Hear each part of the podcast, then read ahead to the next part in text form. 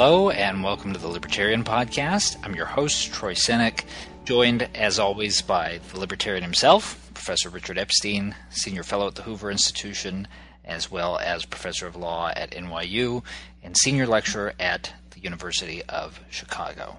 Today, France, immigration, and the EU. And Richard, we just this weekend before we're recording this conversation had the first round of the presidential election in France, and the top two candidates who emerged cut very different figures. This gentleman, Emmanuel Macron, who's this sort of relatively inexperienced young centrist, and then Marine Le Pen, who's been the president of the National Front, although she sort of symbolically stepped down from that uh, in the past couple of days, and has represented a force for heavily reducing immigration into France, and also for holding a, a referendum.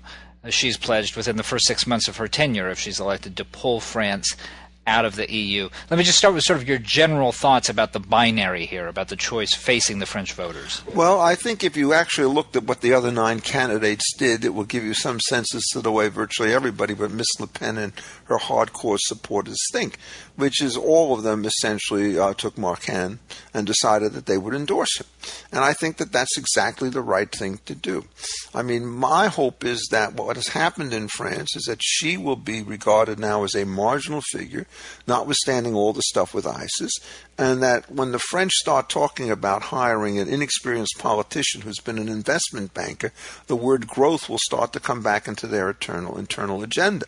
Uh, the good news was I think that the socialists polled something around 6% in this, um, and then there was some other left candidate whose name I repress who did fairly well, and that the other sort of center right candidate uh, did not do as well as he might have done precisely because of all the difficulties associated with his personal circumstances. So uh, the stock market went up about 400 odd points in the last two days, and it wasn't because of anything that happened on the American side. I think it's a sense of stability. Now, this is even more complicated for another reason. Um, it's quite clear that the French are not in any short term going to pull a Frexit to match the Brexit. Uh, but that's not what the key issue is. It's going to be how is France going to play things out in terms of two things. One is influence in Brussels, where I think they will now become a force for slight moderation of these endless you know, orders and directives that come out of Brussels to nations to do. And secondly, notwithstanding the fact that the EU has a lot of influence over a lot of things, uh, local governments and local nations have some discretion over to what they do. There's nothing about the EU that requires France to have a 35 day work week if anybody ever enforced it. And if this guy can start to change that, you may see a change in the calculus. If you see a change in the calculus and you start to improve growth, what will happen is the level of political alienation alienation of disaffection, which seems to be very powerful in that country, might start to subside. So I'm reasonably encouraged by all of this. And I also think, as a final fillip, if this guy is as smart as I think he's going to be, uh, what will happen is the Brexit negotiations may go a little bit easier uh, than they uh, had been expected to go uh, before this election took place for our listeners who might not be that familiar with the direct domestic arrangements in France, when you talk about galvanizing economic growth, what are some of the policy variables that the next French president is going to need to focus on? What are some of the big needs in terms of kickstarting the French economy? Oh my God. I mean, they do some things very well. They do pretty well on running their trains and running their nuclear powers. But this is essentially a country where trying to fire somebody is about as difficult as trying to rob a bank and has the same degree of welcomeness. There are all sorts of very oppressive labor kinds of regulations in there.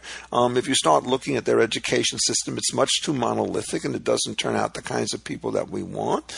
Um, and it also turns out that there's a kind of really deep gulf in that particular country between the rich and the poor which is reinforced by their educational system, and they have to be able to open that up. And in general, what the French have to do is like everybody else in the EU, they have to make pretty clear that people who become successful through innovation and imagination will not be treated as social pariahs. Uh, there's an interesting figure, I think, that some of my friends, a man named Jesus. Um, uh, Fernandez Villaverde told me. He said there is not a single major corporation that has been formed in the EU in the last 30 years that's still in business.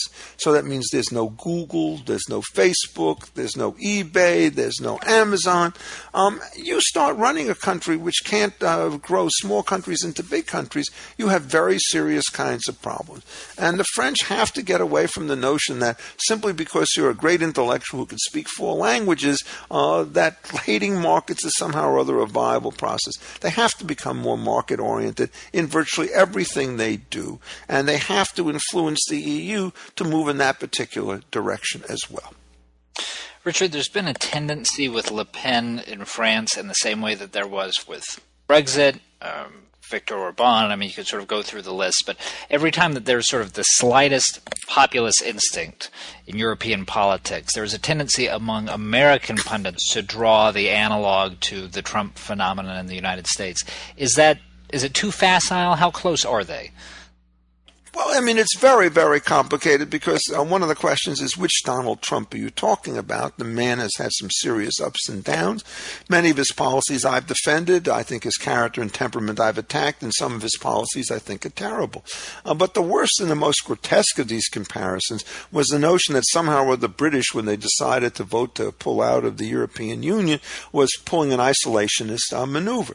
There certainly were isolationists in Britain who wanted to pull out, but Theresa May, I think, has been the most skillful politician I've seen in a long time. And her approach to the EU to try and make sure that you keep the NATO ties, the World Trade Organization ties, try to keep as much as special privilege alive as between the two nations, shows in fact that she has a very strong free trade uh, sentiment and that the dominant forces behind Brexit were maybe not correct, but certainly were laudatory.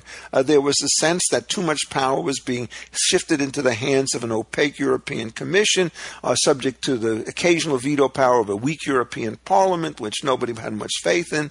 Uh, the directive system is extremely powerful. People didn't like that. Uh, people in England were upset about the fact that it was difficult for them to enter into trade agreements with other Commonwealth nations because they had to get EU approval and also into the United States, so they were worried about that stuff. And also, they were worried about something which I think everybody has to consider seriously internal migration within a very large EU of 28 nations is a very difficult thing, and the freedom of persons is a much more difficult question to answer in a large organization uh, than is the freedom of move capital and the freedom to move goods and the freedom to move services. And I think the British wanted to have greater control over their borders. This is a very contentious issue, uh, but my own judgment is that the EU became so big that it was unworkable as a firm, and what you had to do is to break it up and then try to get other kinds of relationships, and that's what I think uh, Miss May did. Now, the Frexit situation is a little bit more complicated because what were the motivations of Miss Le Pen? I, going, putting France back on the franc is not such a terrible thing. I think the euro in general was a very, very bad idea. The one sentence version of this is you cannot have a single currency in a world right? In which it turns out you have 28 different fiscal policies because the two things have to work together and they don't. And so I think, in effect, that sort of cutting back on the EU, even within the framework of non withdrawal of membership, is probably a good thing. And if the new leadership in France is willing to do that, uh, so much the better. Richard, you mentioned immigration in the context of the British election. Let's talk about it in the context of France. Our regular listeners will know that you deviate some from a lot of people who define themselves in the American context as libertarians in terms of how you think about this as, as a policy matter. This does seem to be one of the central anxieties in France right now. It does seem to be one of the real catalysts behind uh, the Le Pen campaign. What, what's the right way for France to address this going forward? Oh, but the question is, what is one supposed to do about the immigration issue? Well, the first thing I think that everybody has to do is to recognize how incredibly difficult it is for anybody to solve, even if you think yourself to be somewhat libertarian. Moving goods back and forth state lines does not create questions of what you do about crime taking place in a country, what you do about education, how you work about housing, what you do with welfare rights, um, what you do with voting, what what you do with conversion to citizenship. And essentially, my attitude is generally to be sympathetic to immigration, but to understand the need for the control. And also to recognize that the refugee problem is distinct from the immigration problem. It's already clear that Germany has taken in too many refugees for it to accommodate comfortably. The internal attack on Miss Merkel has been very great. The level of crime moving up there has been very high. Refugees are particularly tricky because they tend to be mainly men, mainly between 20 and 40, mainly people who are going to be more likely to do difficult and complicated things than if you had families which are more stable uh, coming around there. So I think that she's right to play or to recognize that this is a problem, uh, but there's got to be some way to accommodate this, um, which is a mix between Miss Le Pen's overt hostility to all immigrants and and the and the, and the situation of Miss Merkel who's trying to let many in, uh, so you cannot handle it. I, you know, my own view is if you get people sitting around the table trying to figure out what kinds of quotas start to make sense, that might be helpful. Another thing I think you should do for the immigration, particularly for the refugee problem, is since we created so much of this by our passivity in the Middle East, is that you invest some really substantial hard dollars so as to make sure that they're livable and humane refugee camps that could be created somewhere in the Middle East uh, so that the migration could be weakened in an effort to allow the equilibrium to start to be restored. But uh, you look at the American situation, and the only kinds of immigration plans that you see are those which are extremely complicated, that nobody's quite sure which way they're going to leave, or they're going to be extremely draconian, which leaves many people, myself included, very, very uncomfortable. And what's wrong with Miss Le Pen is she just pushes too hard on something like this, which needs a more nuanced approach. And I mean, I actually remember once when I was on a trip to Galapagos, there was this German couple and I thought World War III was about to break out uh, because of the differences between them on the immigration question. I mean, you really had to flee the room. One, the woman was strongly in favor of more immigration, the man was strongly against it.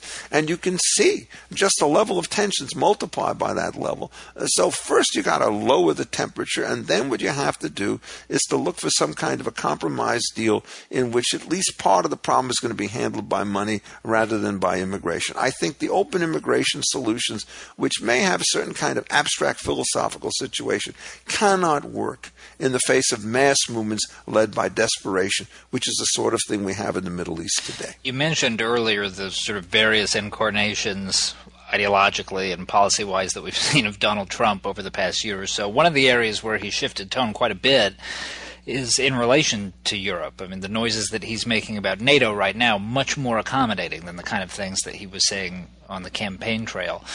On that front, with major European powers, countries like France, how should Trump be thinking through these relationships? Well, I think the first thing he has to do is to strip himself of all illusions uh, that there's a decent bone in the body of Vladimir Putin, or in terms of Russians' intention. You know, the idea that somehow or other he thought of himself as the same kind of cosmic world transformative figure that Putin is was one of the most dangerous and objectionable things about his campaign. Well, he's been burned now, and he's been burned multiple times. It's not just a question of the difficulties and the perfidies that are taking place in Syria.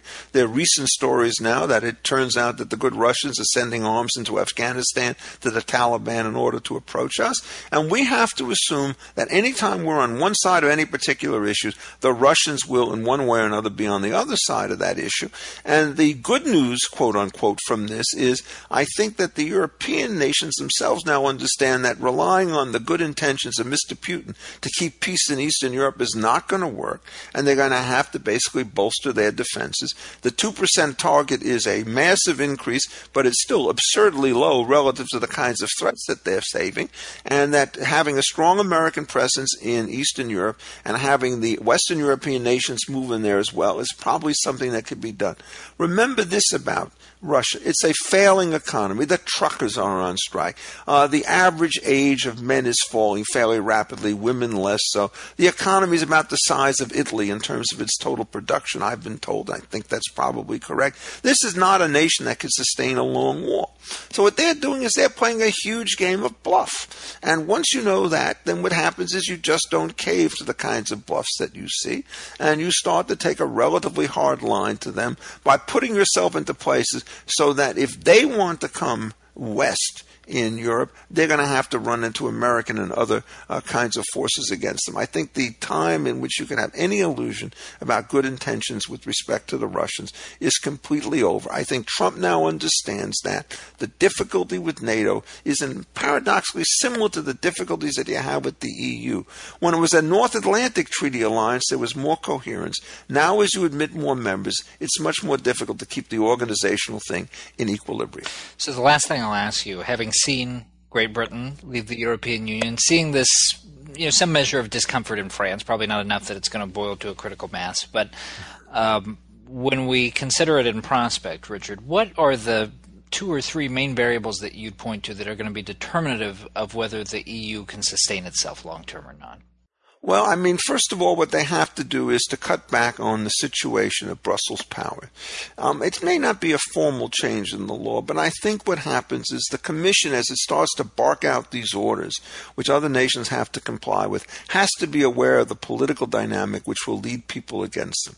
Already there's a sense that there's an inner club based on the original 6 to 12 members, and the rest of the place is not so loyal. The next thing I think that one has to do is to recognize that the lockstep progression inside the EU doesn't work. There's a movement which has gotten some support from time to time called multi speeding, which means in effect that the relationships that all EU members have with each other need not be cut from the same cloth. Already, Norway, for example, is no longer a part of the EU, but it has an affiliate arrangement of some kind. Things like that might ease the need to try and get the right rules from the center and allow for a little bit more flexibility. And this could easily be a case of either you bend or you break. Um, my own view about the EU is when they started to put together the integrative functions, uh, both through the treaties in Lisbon and so forth, where they have really aggressive kind of comprehensive regulation of what's going on, and also when they put the euro into effect, uh, they went a bridge too far. I'm much more comfortable with a free trade zone in which currencies can move relative to one another than I am with a harmonized situation situation where harmonization tends to go left rather than to go right. And so the difference in the size of the EU is a function of its mission. And this is a case of going a bridge too far. And it's not that they're going to be able to reverse it. It's very difficult to do that. But if they can slow down the increase or actually reverse the flow even a little bit, it would improve A, the economic performance inside the EU, and it would also, I think, reduce the probability of breakup. All right. Thank you, Richard, and thank you to our listeners. And remember, you can read Richard's weekly column. It's called The Libertarian, and it's at Defining Ideas at hoover.org. You can also follow him on Twitter. That's at Richard A. Epstein. For the Hoover Institution, I'm Troy Senik. Thanks for listening. This podcast has been a production of the Hoover Institution. For more information about our work, please visit hoover.org.